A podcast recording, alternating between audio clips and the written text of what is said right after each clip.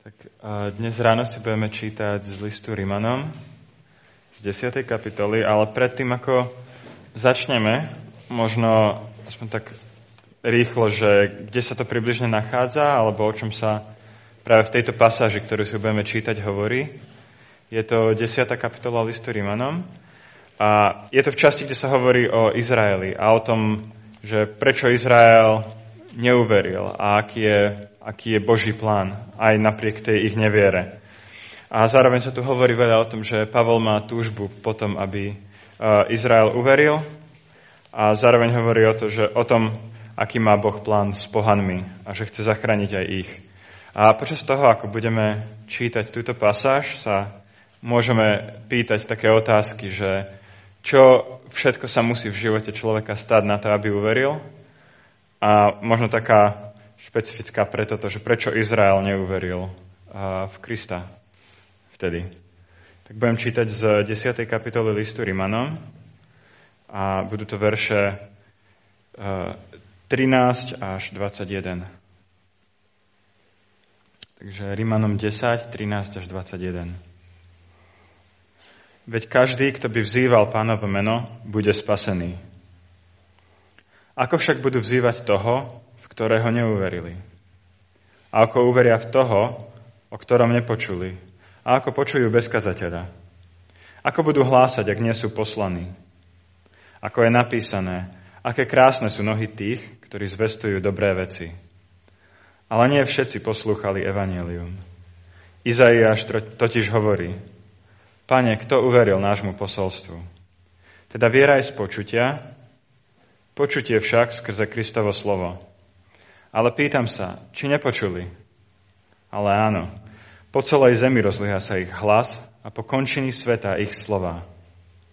Pýtam sa teda, a zda to Izrael nepochopil? Už Mojžiš hovorí, ja vzbudím vašu žiarlivosť voči tým, ktorí nie sú národom. Vyvolám váš hnev voči nerozumnému národu. Izaiáš sa odvažuje povedať, dal som sa nájsť tým, čo ma nehľadali, dal som sa poznať tým, čo sa na mňa nepýtali. No Izraelu hovorí, celý deň som vystieral ruky k neposlušnému a vzdorovitému ľudu.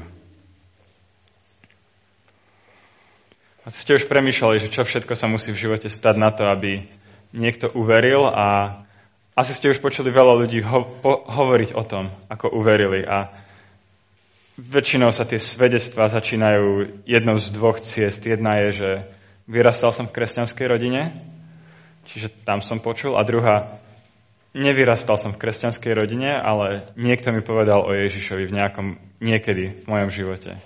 A, a veci sa začali, začali rozbiehať. A ja sám som tiež vyrastal v rodine, kde som niečo počul o Kristovi, ale nikto v mojej rodine v podstate nežil s Kristom. Proste boli to nejaké informácie, chodevali sme občas do kostola, ale ale Kristus nebol v našich životoch prítomný. Dokonca sme si niekedy s mamou aj čítali detskú Bibliu. A, a čo hovorí Pavol o tejto fáze, o tomto počutí, a tu, kde sme, čo sme si vlastne čítali, tak cituje 19. žalm. A je to, že po celej zemi rozliha sa ich hlas a po končiny sveta ich slova. A v tomto žalme uh, žalmista vlastne hovorí o tom, že celá príroda hovorí o Bohu, že Boh sa nejakým spôsobom zjavuje cez svoje stvorenie. Čiže samotný žalm nehovorí práve o zjavení sa v Kristovi ako takom, ale hovorí o tom, že je zjavenie dostupné celému svetu, každému človeku. A, avšak v tejto časti už predtým sa píše o Kristovi a je jasné, že Pavol tu chce hovoriť o zjavení v Kristovi. A o tom, že v podstate tak, takmer každý človek v rímskej ríši, čo bol, dá sa povedať, že pomaly celý svet vtedy, má prístup, počul o Kristovi nejakým spôsobom. A, ale zároveň na tomto mieste sa môžeme spýtať aj na to všeobecné zjavenie alebo zjavenie z prírody a možno si položiť takúto otázku, že je možné, aby človek zo všeobecného zjavenia z prírody spoznal, že je hriešný, že existuje dokonalý Boh, že nie je žiadny spôsob, ako by mohol zaplatiť za svoje viny, že z tohto všeobecného zjavenia z prírody by spol- a že za neho zmierenie poskytol a človek by to prijal. Si myslím, že bez toho, aby človek počul Božie slovo, je veľmi nepravdepodobné, že by sme toto z prírody pochopili. A už v 3. kapitole v liste Rímanoch, v liste Rímanom Pavol píše o tom, ako majú Židia obrovskú výhodu. Slovami, im boli zverené Božie slova. A ja sám si uvedomujem, že vtedy to bolo o Židoch, lebo pohania to nemali. Dnes my sme v podstate na, ako z tohto pohľadu na tom istom mieste. My máme Božie slova, my ich počúvame od útleho veku a je to pre nás niečo úplne normálne počuť o Ježišovi. A, ale pritom vo svete je veľmi veľa ľudí, ktorí túto výhodu nemajú. Ale teda v tejto pasáži konkrétne Pavol hovorí, že je tu nejaký problém. Nepočuli Židia o Ježišovi? Alebo že prečo neuverili v Neho? A v tom 19. verši hovorí, že nie. Židia nemajú výhovorku. Židia o Ježišovi počuli. Oni, a, a nie len, že počuli, pýta sa, že a nerozumeli tomu, čo sa dialo? Že kdeže rozumeli? A už Mojžiš hovorí, že Židia budú závidieť pohanom, že prichádzajú k viere a, a budú sa hnevať. A nielen to, ale v podstate Židia videli, čo Ježiš robil, videli zázraky, nemali na to čo povedať. Dokonca, čo je úplne šialené, že rímsky vojaci museli Židom svedčiť o tom, že Ježiš stal z mŕtvych. A aj napriek tomu sa židovskí vodcovia rozhodli neveriť v Neho, nenasledovať Ho. A v mojom živote, keď som teda hovoril, že som vyrastal s tým, že som počúval o Kristovi veda, tak tiež tieto veci mi nedávali nejako zmysel. Lebo som to nepočul od ľudí. A, a jedným z dôvodom bolo to, že som to nepočul od ľudí, ktorí vlastne Krista poznajú. Čiže oni sami nevedeli, že čo s tým mám robiť. Čiže je ťažko potom si povedať, že ja by som mal. A, a neskôr som sa práve stretol s ľuďmi, ktorí, ktorí žijú s Kristom, ktorí mi o ňom hovorili a, a nie o ňom, ale hovorili mi, že ja som súčasťou tohto príbehu. A aj vďaka nich som, vďaka ním, vďaka týmto svedectvám si ma Boh pritiahol k sebe. A, ale je tu jeden taký problém, že na druhej strane vidím v mnohých životoch ľudí okolo mňa, že evanelium počuli. Dokonca pochopili, že nasledovať Krista ich bude stať úplne všetko. A, a častokrát som sa rozprával s ľuďmi a nemajú žiadny argument, prečo by Boh nemohol existovať. Proste racionálne im je vysvetlené, že áno, že Boh existuje, proste není na to, čo povedať. A aj napriek tomuto všetkému sa ľudia rozhodujú v Boha neveriť. A ako sa to môže stať? Prečo je to tak? V čom, v čom je problém? A najradšej by som sa pozeral niekde inde, že v čom je problém, čo sa dá zmeniť. A, a sú rôzne veci. Vidíme, ako církev žije, a, ale nechcem ísť, alebo, alebo proste ako niekedy my nedávame dobré svedectvo, ale, ale v tomto bode chcem ísť teraz iným smerom, lebo, lebo aj Pavol tuto hovorí o inom dôvode a, a to je ľudské srdce. To je proste to, že človek sa rozhodne nenasledovať Boha. Proste ho odmietne napriek tej, tej najlepšej štartovacej čiare. Napriek tomu, že Židia možno, že bežali 100-metrový pretek oproti pohanom a boli 50 metrov vpredu na štarte a proste nedobehli do cieľa. Ale, ale pohania dobehli, lebo sa skrátka rozhodli neveriť. A to je aj hriech. Hriech nie je niečo, čo musíme urobiť. Hriech je niečo, prečo sa vlastne sami rozhodneme. A, a čo je ďalšia dôležitá časť v tejto pasáži, že aj napriek tomu, že Židia odmietajú, tak nie všetci boli Židia, ktorí prijali Krista. A, a nie len to, ale, ale aj kvôli tejto neviere samotní pohania prichádzajú ku Kristovi. A čo možno z toho môže byť pre nás, tak Pavel tam spomenul závisť. Tak ja, mne tak napadla taká otázka, že či je naše kresťanstvo niekedy závidenia hodné.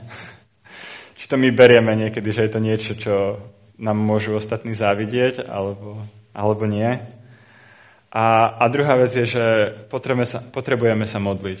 Že nie je to len boj našich myslí, našich úst, ale, ale je to duchovný boj a potrebujeme sa modliť za ľudí okolo nás, aby, aby volali na meno hospodina. A ja teraz prejdem k našej prezentácii. A počas tejto prezentácie vám teda budem hovoriť o tom, že čo robíme v Tanzánii a, a ako sa snažíme o to, aby každý počul, aby každý rozumel, ako sa snažíme povzbudiť miestne cirkevné zbory v tom, aby sa zapájali do tejto práce aby ľudia vôkol nás tam v Tanzánii mohli vzývať meno hospodina. Tak si to tu zapnem. Tak moje meno už bolo povedané, volám sa Roman a moja žena je Rebeka a pracujeme s Wycliffom v Tanzánii. A konkrétne pracujeme v Musome, čiže toto je Afrika, tuto je Tanzánia a my pracujeme v tomto bode tu na pobreží jazera. Toto je už približená mapa Tanzánie a my pracujeme na pobreží Viktorínho jazera. A nejaké informácie o Tanzánii, že čo to teda je za krajinu. Je tam vyše 50 miliónov obyvateľov a títo ľudia hovoria vyše 100 miestnymi jazykmi. Čiže sú to regionálne jazyky väčšinou a úradným jazykom je svahilčina. Čiže vo veľkých mestách sa dohovoríte po svahilsky viac menej bez problémov. Angličtina býva problémom. Keď cestujete do odľahlejších oblastí, tak tá znalosť svahilčiny klesá. A, a mnohokrát je možné sa stále dohovoriť, ale je iné, keď sa pýtate, ako sa niekde dostanete, alebo si chcete niečo kúpiť. A keď chcete zdieľať evanelium a hovoriť o Božej láske a rozumieť Biblii, tak potrebujete rozumieť oveľa viacej. Čiže, o, čiže aj to je tá motivácia, že prečo do toľkých miestnych jazykov, keď vlastne v Tanzánii je ten úradný jazyk. Že nie každý má aj takú dobrú znalosť toho jazyka.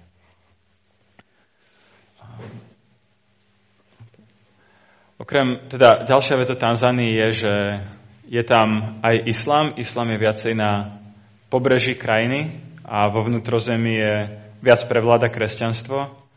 A okrem toho je tam aj tradičné náboženstvo, viera v duchov a rôzne nejaké procedúry s predkami a podobné záležitosti, šamanizmus. A to nie sú tiež veci, ktorým by sa moslimovia alebo kresťania vyhýbali. V podstate už aj, akože aj na Slovensku vidíme, že mnoho ľudí, ktorí si hovoria, že sú kresťania, nemajú problém s horoskopmi alebo veštcami a, a podobnými záležitosťami. Čiže je to niečo, s čím tam tiež zápasíme, že je tam takéto kultúrne kresťanstvo.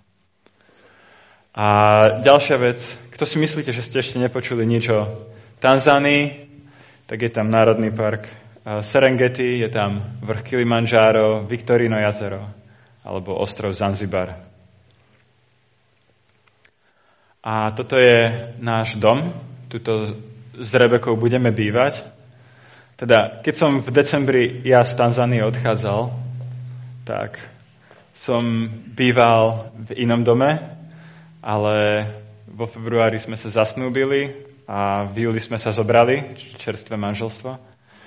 Tak uh, Rebeka bola ešte v Tanzánii dlhšie potom, až do mája, čiže nejaké z mojich vecí potom presťahovala do tohto domu a ďalšie sťahovanie nás ešte čaká. Ale že budeme bývať v tomto dome. A ďalšia vec je taká v Tanzánii, tak uh, žijeme síce aj medzi miestnymi ľuďmi, ale je tam viacero misionárov, máme komunitu a tak raz za mesiac sa zvykneme stretávať v sobotu na takéto keby bohoslužby. A, a je to veľmi dobré, lebo všetci títo ľudia v podstate žijú v tom cudzom prostredí a vieme sa navzájom povzbudiť a nie len posťažovať. A, a je, je to ako, hej, je to taká veľmi dobrá duchovná stráž. A toto sú naše postele. Tieto fotky sú ešte, keď sú každá postel je v inom dome. A ako vidíte, vlastne tá sieťka okolo postele je proti komárom. A komáre tam sú a pre, môžu prenášať aj maláriu. Čiže jeden z najväčších zabijakov na svete tam je. A aj takto sa voči tomu v noci bránime, keď spíme. Teda. A okrem komárov sú tam aj ďalšie zvieratá, ako No, tak s čím sa môžete stretnúť v mestách sú napríklad hady. A potom už, s čím sa asi nestretnete, lebo to je skôr v parkoch, tak sú slony, žirafy, levy a podobne. A toto je kostol a bohoslužby. Taká zvláštna vec o tanzanských kostoloch alebo cirkvách je, že najhlučnejšie miesta v Tanzánii sú mešity a ešte hlučnejšie sú kostoly. Proste každý musí počuť, že vy máte bohoslužby, čiže veľký reproduktor a úplne naplno, čiže aj ten zvuk neznie až tak veľmi dobre. A dokonca, čo som videl, tak niekedy proste chytia dajú ten reproduktor proste pred kostol, aby ľudia vonku počuli. A my, ako tí zahraniční, tak často sa stáva, respektíve, keď idem do kostola, ktorý nepoznám obzvlášť, tak proste prinesiem si za sebou štuple do uši. A potom v kostole si ich dám do uši a vtedy akurát normálne počujem.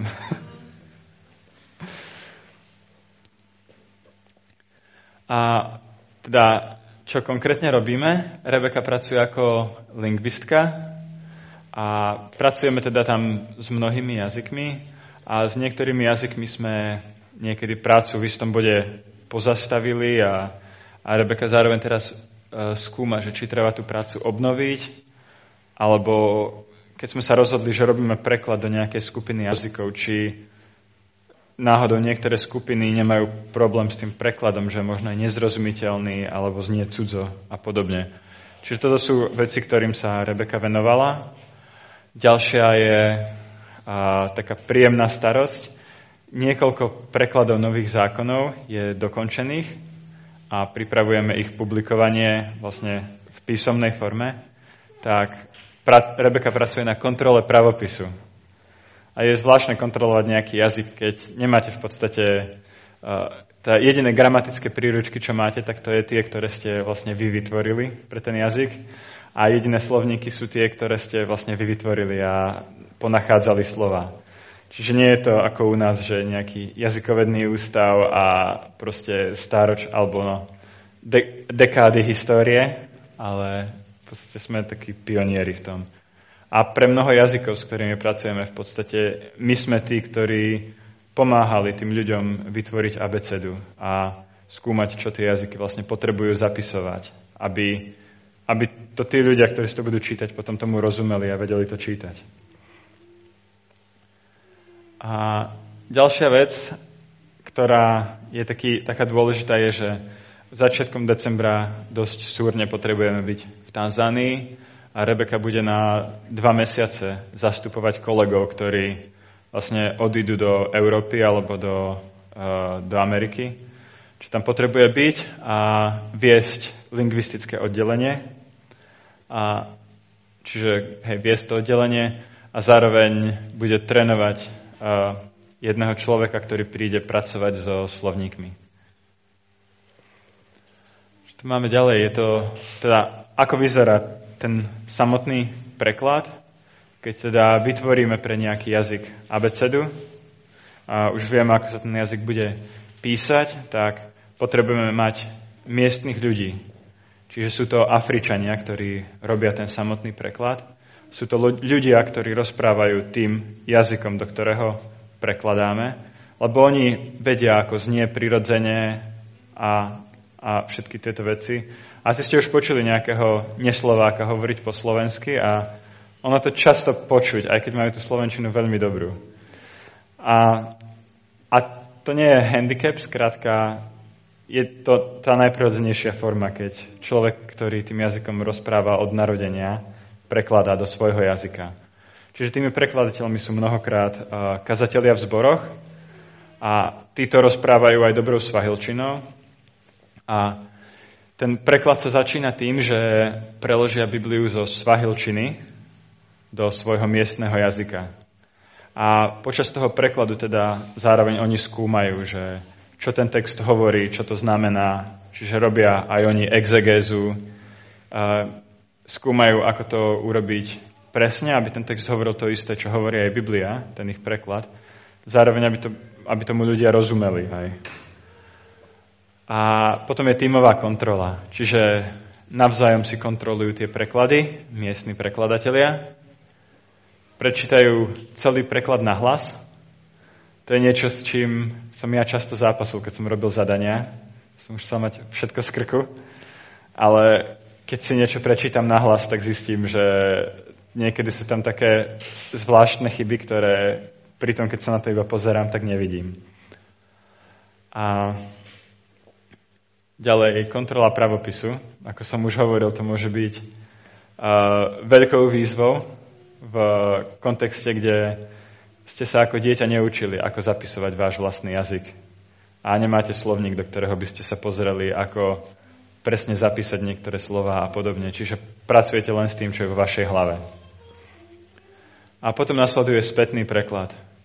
To je taká, taký zvláštny krok, kde prekladatelia z toho svojho jazyka, povedzme napríklad jazyk Jita, s ktorým som ja pracoval, tak majú tú Bibliu v jazyku Jita preloženú, ten svoj návrh prekladu, a teraz to preložia naspäť do svahilčiny ale slovo po slove, vlastne úplne doslovne. Nemusí to znieť až tak úžasne, ale pointa je, že ľudia, ktorí nehovoria tým jazykom tak dobre, alebo ktorí ho veľmi dobre nepoznajú, tak môžu vďaka tomuto spätnému prekladu e, vidieť, čo ten text hovorí, môžu rozumieť tým jednotlivým slovám. A, a zároveň, keď sú nejakí ľudia, ktorí teraz prídu zo zahraničia a pomáhajú skontrolovať ten preklad a prídu iba na chvíľu, tak aj pre nich je to veľmi dobrý nástroj. A potom nasleduje krok, v ktorom som ja najviac zapojený, čiže ja pracujem ako asistent pri preklade. A, a ja vlastne vo svojej fáze uh, kontrolujem ten text v miestnom jazyku a pritom používam veľa aj ten spätný preklad. Ja sám tiež študujem, čo ten text znamená a zároveň mám k dispozícii poznámky k prekladu od prekladateľov po celom svete. Čiže vidím, ako sa rôzni prekladatelia vo svete vlastne vysporiadali s jednotlivými pasážami a ako sa snažili vyhnúť niektorým veciam, ktoré možno by mohli znamenať presný opak, keď sú preložené do slova, alebo môžu byť nezrozumiteľné a ako sa snažili pomôcť čitateľom, aby ten text znel lepšie, aby bol lepšie pochopiteľný. Po mojej kontrole nasleduje kontrola v komunite. A tou komunitou rozumiem, rozumieme obyčajných ľudí, čiže to sú ľudia, ktorých chceme zasiahnuť tým prekladom, ktorých chceme, aby si Bibliu čítali, aby jej rozumeli a aby ich životy boli premenené. A pri tejto kontrole už, si do, už dopredu si pripravujeme otázky aj, ktoré sa ich chceme spýtať a tiež si pripravujeme odpovede, ktoré by sme od nich radi počuli. Vlastne, takže už máte otázku, už máte odpoveď, tak na čo sa idete pýtať.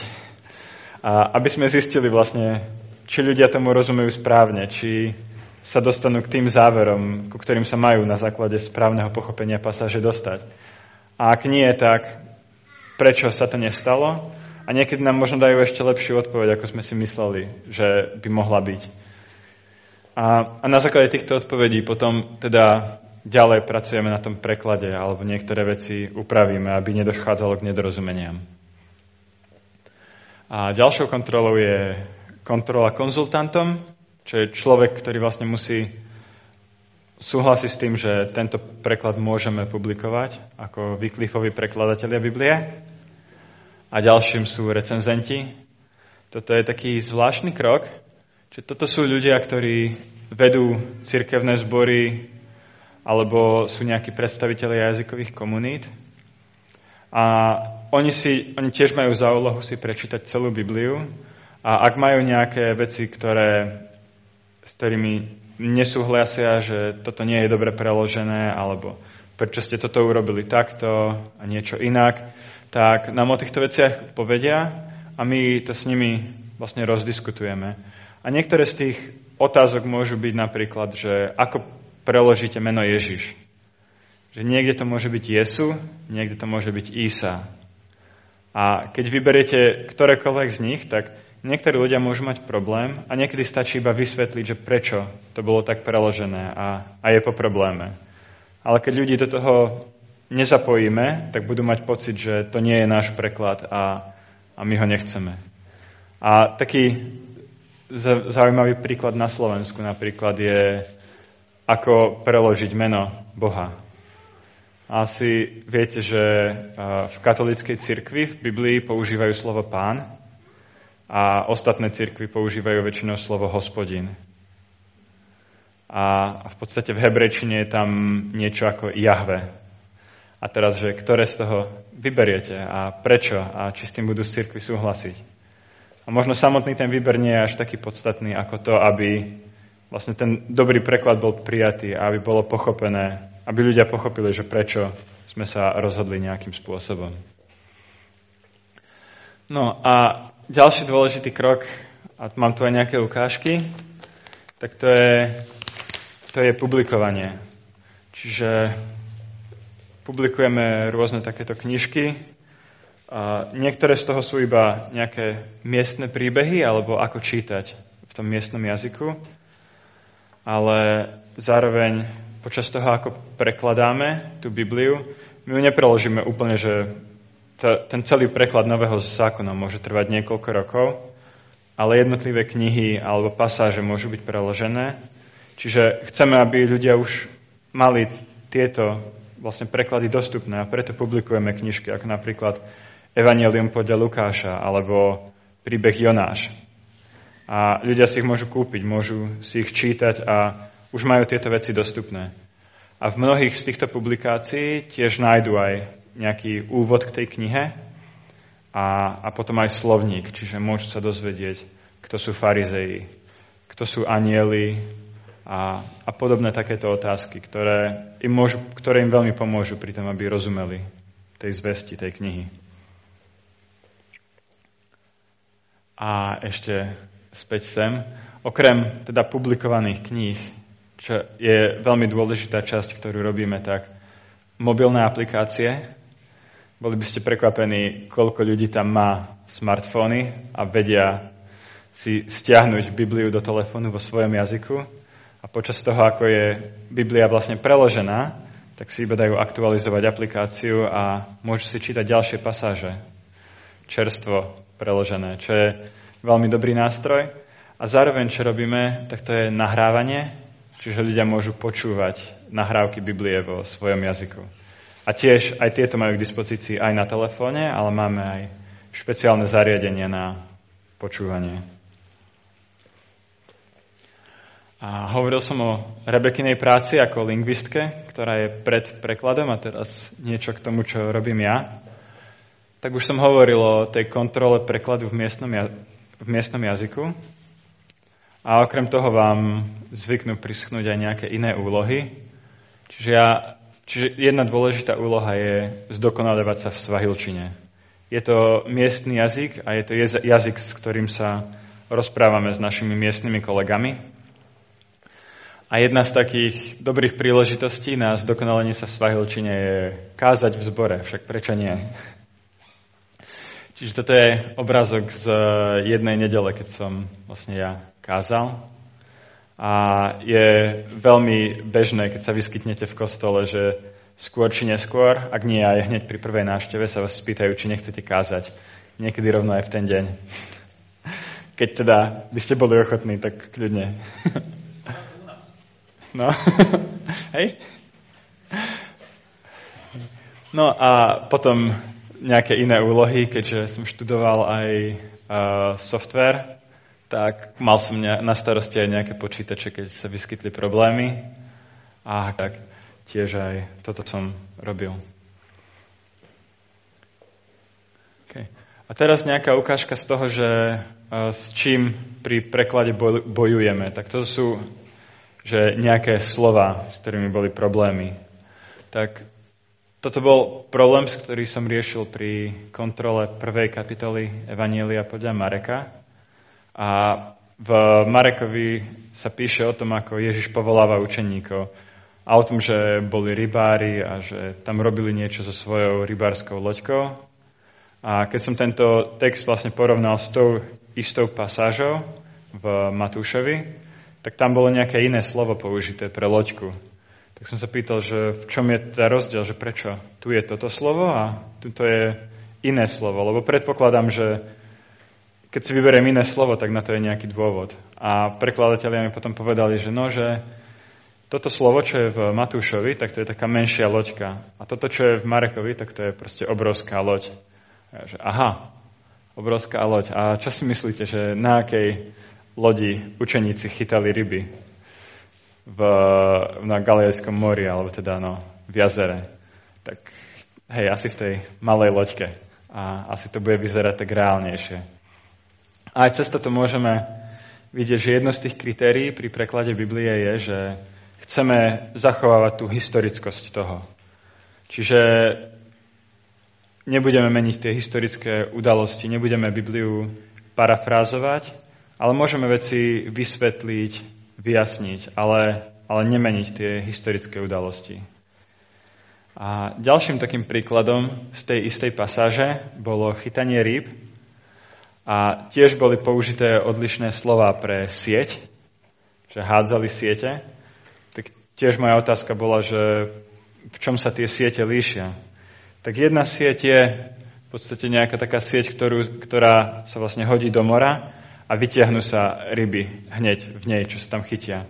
A tá, to druhé sieť bola nejaká takáto pasca, čo sa hodí do vody a niekedy neskôr sa iba rybári vrátia a vyťahujú ich a nejaké ryby v tom budú chytené. Čiže toto nie je to, čo používali e, rybári v novozmluvných časoch. A tiež, vlastne, aby sme zachovali tú historičnosť toho, tak sme museli použiť iné slovo.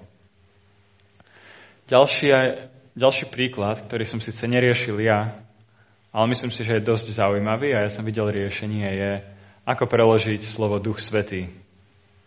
Alebo kto je to Duch Svetý? No slovo, čo, čo vôbec znamená slovo Svetý? Niekto povedal, že oddelený. A, a je to síce pravda, ale oddelený od koho? A prečo oddelený? A, a ako sa to prejavuje?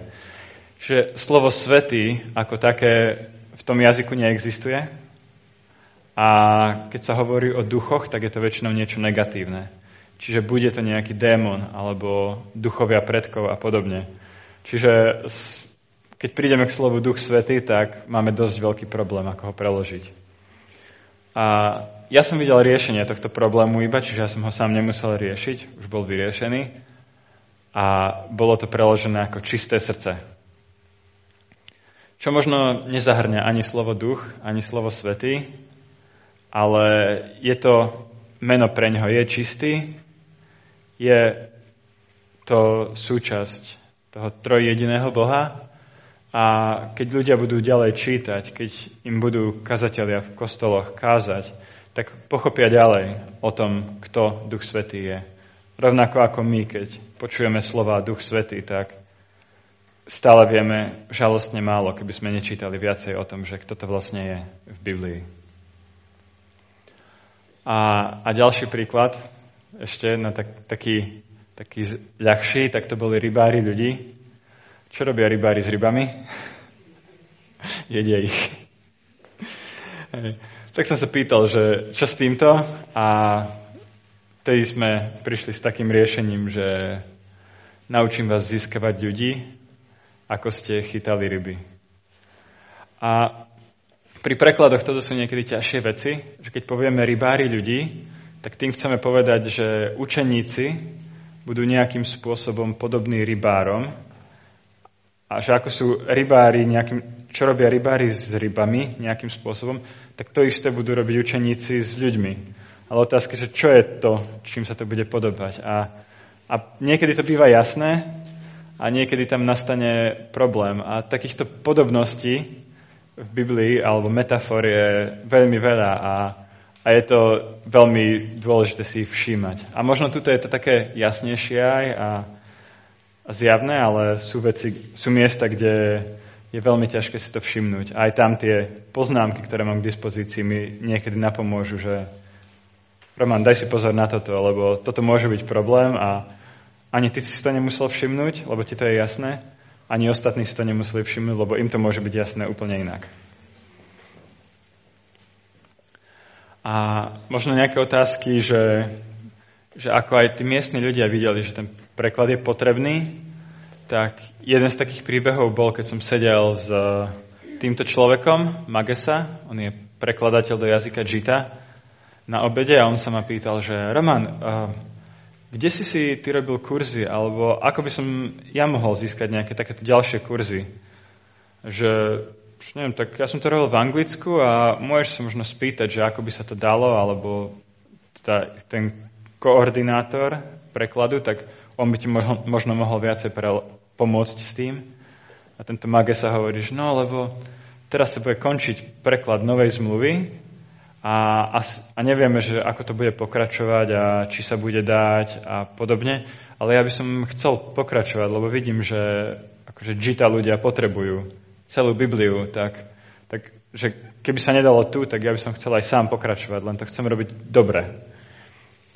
A ako som už spomenul s tým, s tým novým zákonom, tak v Tanzánii momentálne máme problém aj s pracovnými vízami a mnoho ľudí aj odišlo kvôli tomuto. Čiže je to taký zápas a kvôli tomu sa snažíme aj čo najlepšie rozvrhnúť svoje sily a zasiahnuť čo najviac ľudí. A jedna taká myšlienka bola, že možno sa zamerať na čo najviac jazykov a preložiť iba novú zmluvu, namiesto toho, aby sme išli tie jazyky, ktoré máme a prekladať vlastne všetko, všetko, všetko.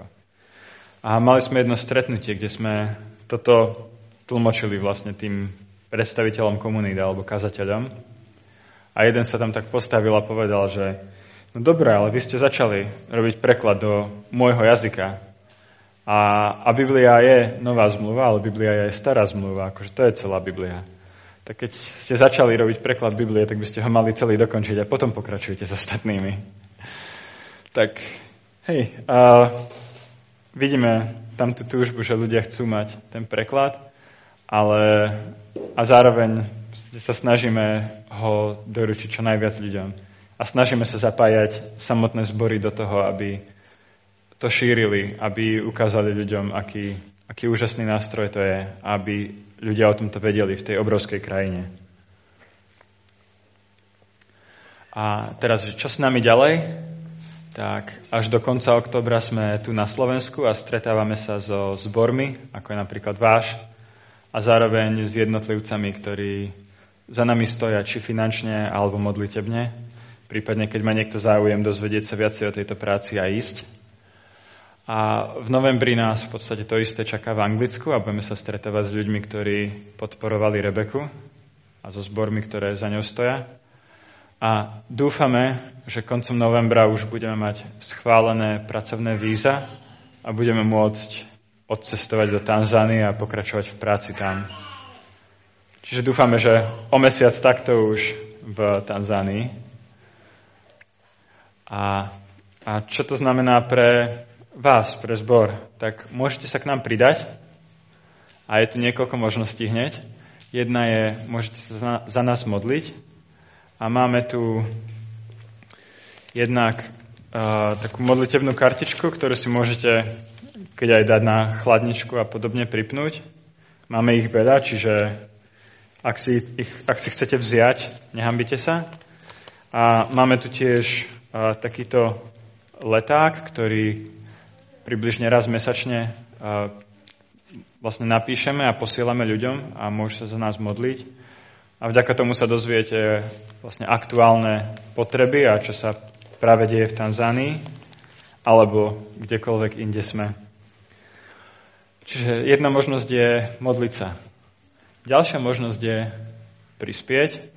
Čiže naša práca, nemáme zamestnávateľa, ale v podstate Pán Boh sa o nás stará cez jeho církev a vlastne tie, ten náš príjem je len z dobrovoľných darov cirkvy a jednotlivcov.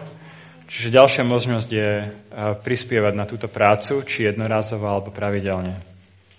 A potom posledná možnosť je... Poď. Čiže žatva je veľká a pracovníkov je málo.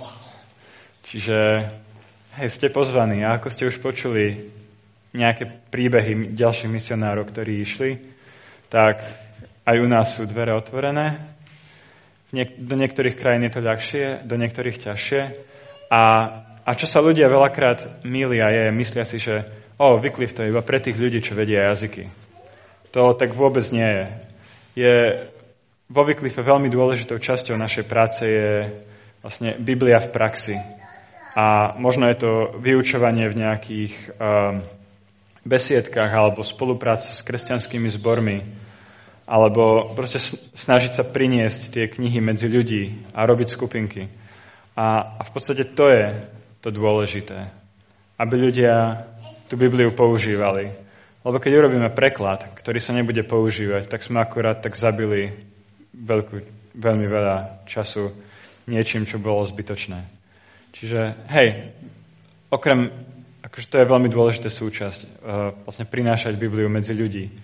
A máme ľudí, ktorí sa tomuto venujú a aj do tohto ste pozvaní. A okrem toho tam, okrem toho potrebujeme učiteľov, potrebujeme ľudí s financiami, IT a, a mnoho ďalšieho. A môžem vám aj ja ohľadne tohto poradiť a, a veľmi veľa informácií vám viedať aj môj vedúci Jaro Tomašovský. Čiže môžem vám dať aj na neho kontakt. A posledná, posledná vec je, za čo sa môžete za nás modliť. Tak to je naše cestovanie po Slovensku. Ostávajú nám ešte 4 dní, vo štvrtok cestujeme do Anglicka.